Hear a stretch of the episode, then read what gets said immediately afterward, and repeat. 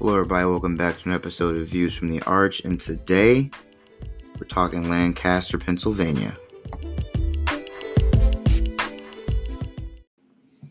Hello, everybody. I know you know me, but I'm going to tell you again I'm your phenomenal host, Delvon. Let's talk about somebody. Let's talk about Anchor. Listen, I use Anchor for Views from the Arch. I've had a previous podcast. I used Anchor on that podcast. I think Anchor is a phenomenal website to use if you're a starting podcaster and you want to get your voice out there. They will help you. They will push your podcast out to places like Spotify, Apple Podcast, and many more. I think if you're an individual who wants to start a podcast, please consider using Anchor. Anchor is a great website. Simple, easy, and quick to use. All right, everybody. Today we're talking about Lancaster, Pennsylvania, and the riots that have been going on there following the death of Ricardo Munoz. I believe I said that probably incorrect, and I apologize. So, let's start off with what kind of the facts of the case are, and then I have a couple articles talk about the body cam, and as always, in your probably worst and most favorite part, my opinions. So, to start off, Ricardo uh, on the 13th of September, 911 was called on Ricardo Munoz to report a domestic disturbance involving a person with a knife. He was said to be armed. The caller stated Munoz was becoming aggressive with his mother and attempting to break into the house. That's what the call was for. Okay. Pretty pretty cut and dry. Sounds like a everyday police call. So whenever the police arrive, um, and this is according to the body cam, whenever the police arrive, they walk up to the door, they knock.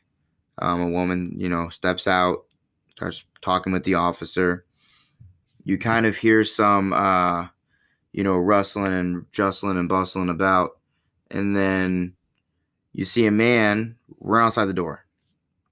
Um, the man is armed with a knife. You see the officer take off running down the street. The man's chasing him, and the officer shoots, firing behind him.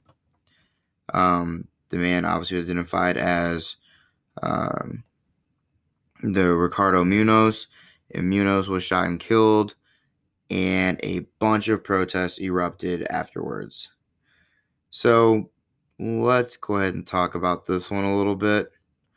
Um, I'm not particularly fond of the demonstrations and protests on this one, um, mostly because it is kind of a cut and dry case.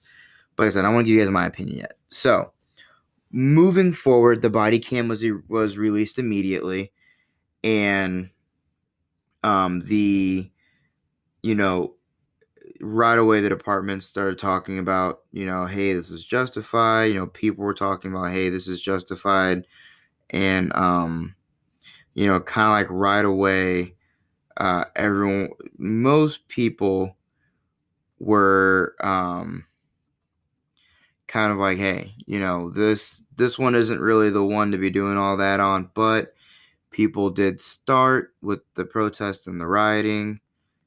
Um, and when I saw the body cam, I was like, wow, you know, like, wow, like I, I was surprised. So let's go and get into one of the articles. The first article comes from Local 21 News. I'm guessing this is, uh, like it says, probably local news source. Um, Local 21 News states. Let me start from the very top. It might be helpful. Local 21 News states. I spoke to the, I spoke to Munoz's mother and stepfather who say they didn't need it to end this way. Um, basically talking about the grief of the family. His parents state that 27 that the 27 year old suffered from schizophrenia and unfortunately was not taking his medication. You know, this is a really really big thing in the policing community uh, and also mental health community is people with things like schizophrenia, bipolar disorder, not being on their medications or self medicating, right? Neither of which are very good. Um, so if he was schizophrenic, if he was acting violent, and if he was off his medications, that's a you know I'm gonna call that a trick bag for everyone. That is not a good situation for one, um, Ricardo, and two, definitely not a good situation for the police officer. Um,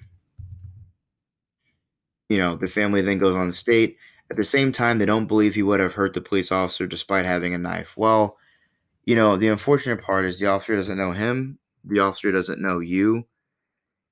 And that's not really a chance that anyone should be asked to take. You know, he's chasing this man down, he's chasing this police officer down the street with a knife. I think arguably the officer shot to protect himself, even over anybody else. So I don't think that, you know, expecting the officer to have omnipotence, which is unfair because it make him godlike, and expecting him to know that your son will or will not hurt somebody or your child will not hurt somebody, that's not exactly fair. Um, they then go to state. I called the police and I was thinking that they would help bring my son to the hospital yesterday, not kill him yesterday, being obviously this was taken a day after the event.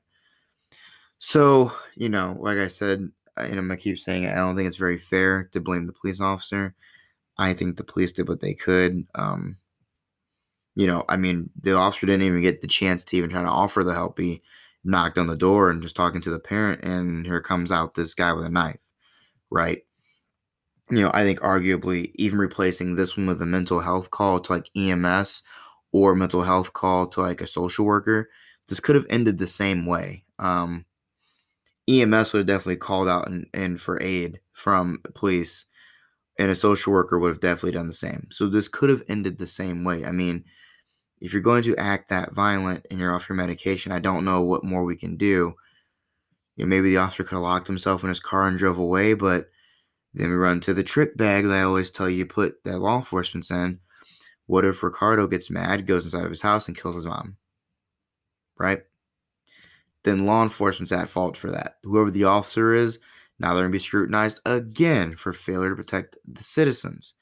So tricky situation and a very very bad you know i think it's a bad trick bag.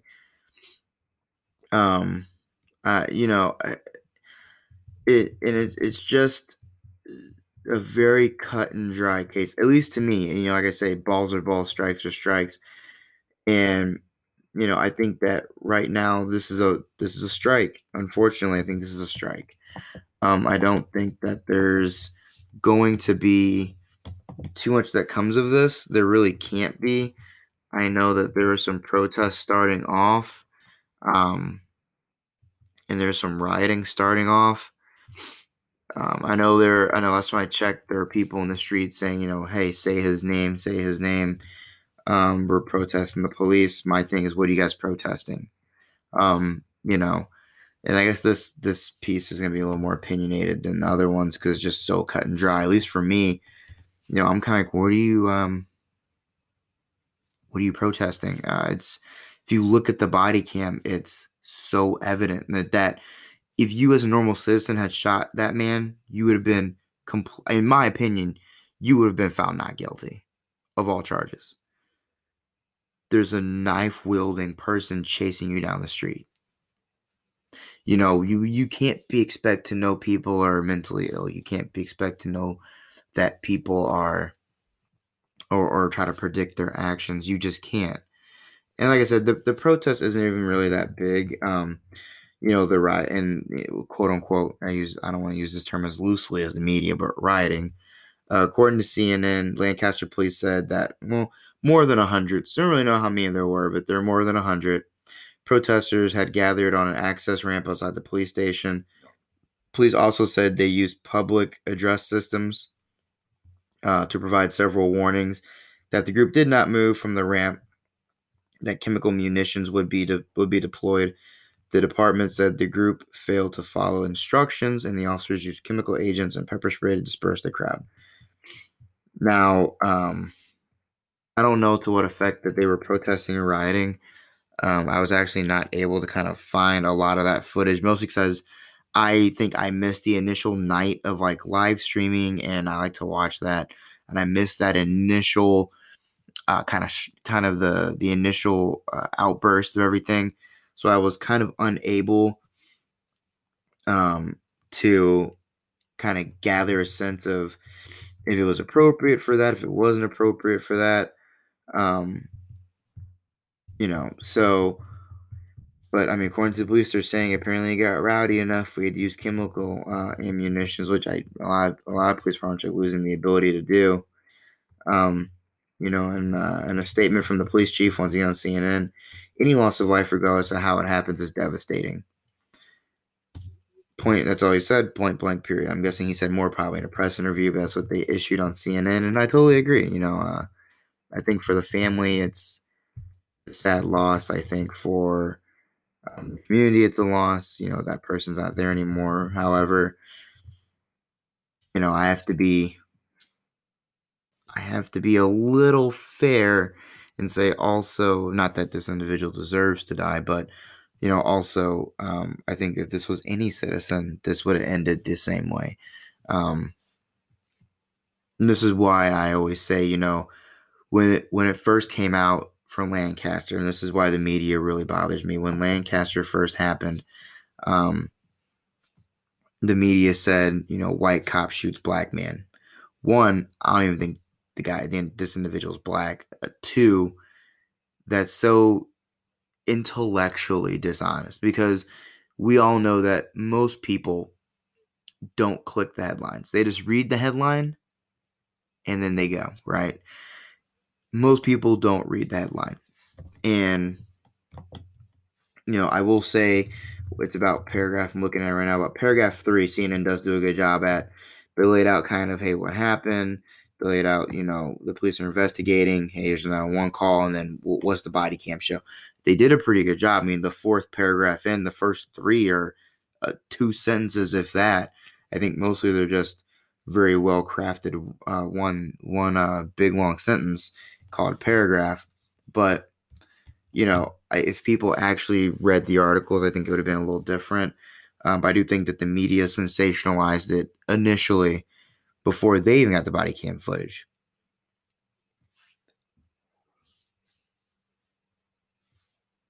Which, you know, I've I've said before. Sorry, I was trying to see if uh trying to see if CNN was saying something in particular about the riots, but they weren't.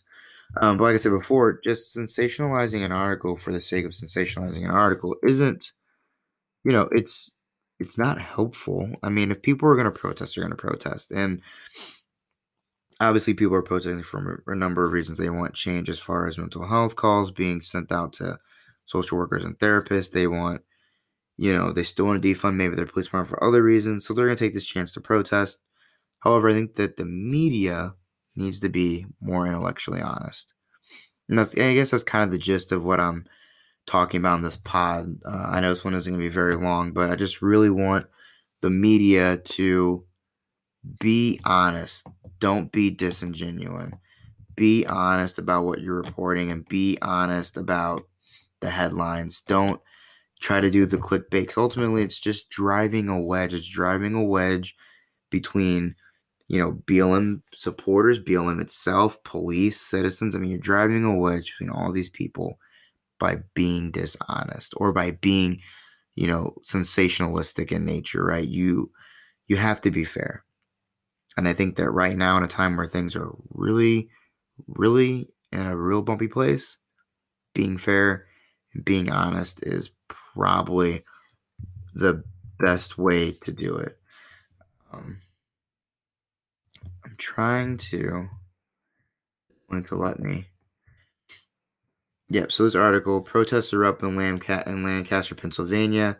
An arrest made after police officers shot and killed a 27 year old male. That, yeah, that's an okay. That's that's an okay neutral one. It's better than you know white police or white police officers shot and killed mentally ill black man. When I read that one from a local news source, I said, "Come on, really?" I mean, it it it, it is factual.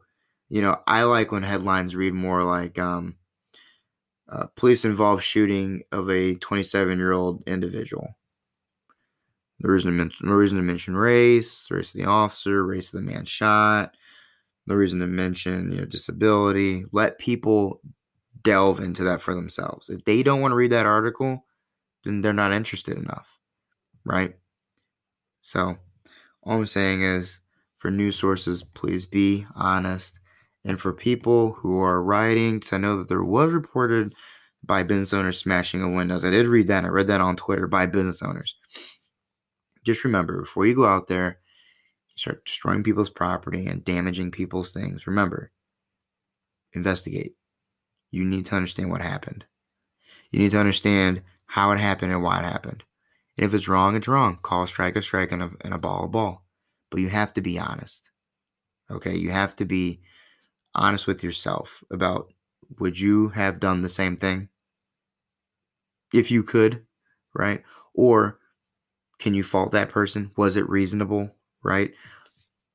Call balls, balls, strikes, strikes. If it's uh, legally, I always say this when I say good shoot, I always say legally. If it's legally good shoot, call it a strike. If it's bad, call it a ball. If it's messy, call it a foul. we'll figure that one out, right?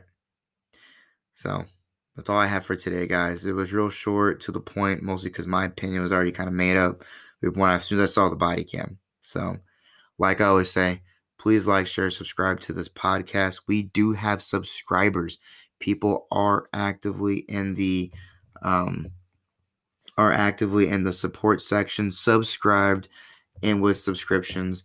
Uh, like I said a couple weeks ago, I'm still working on a website. It's apparently not easy to do websites. I'm working on a website. Um, I'd like to get one up and running where I can post.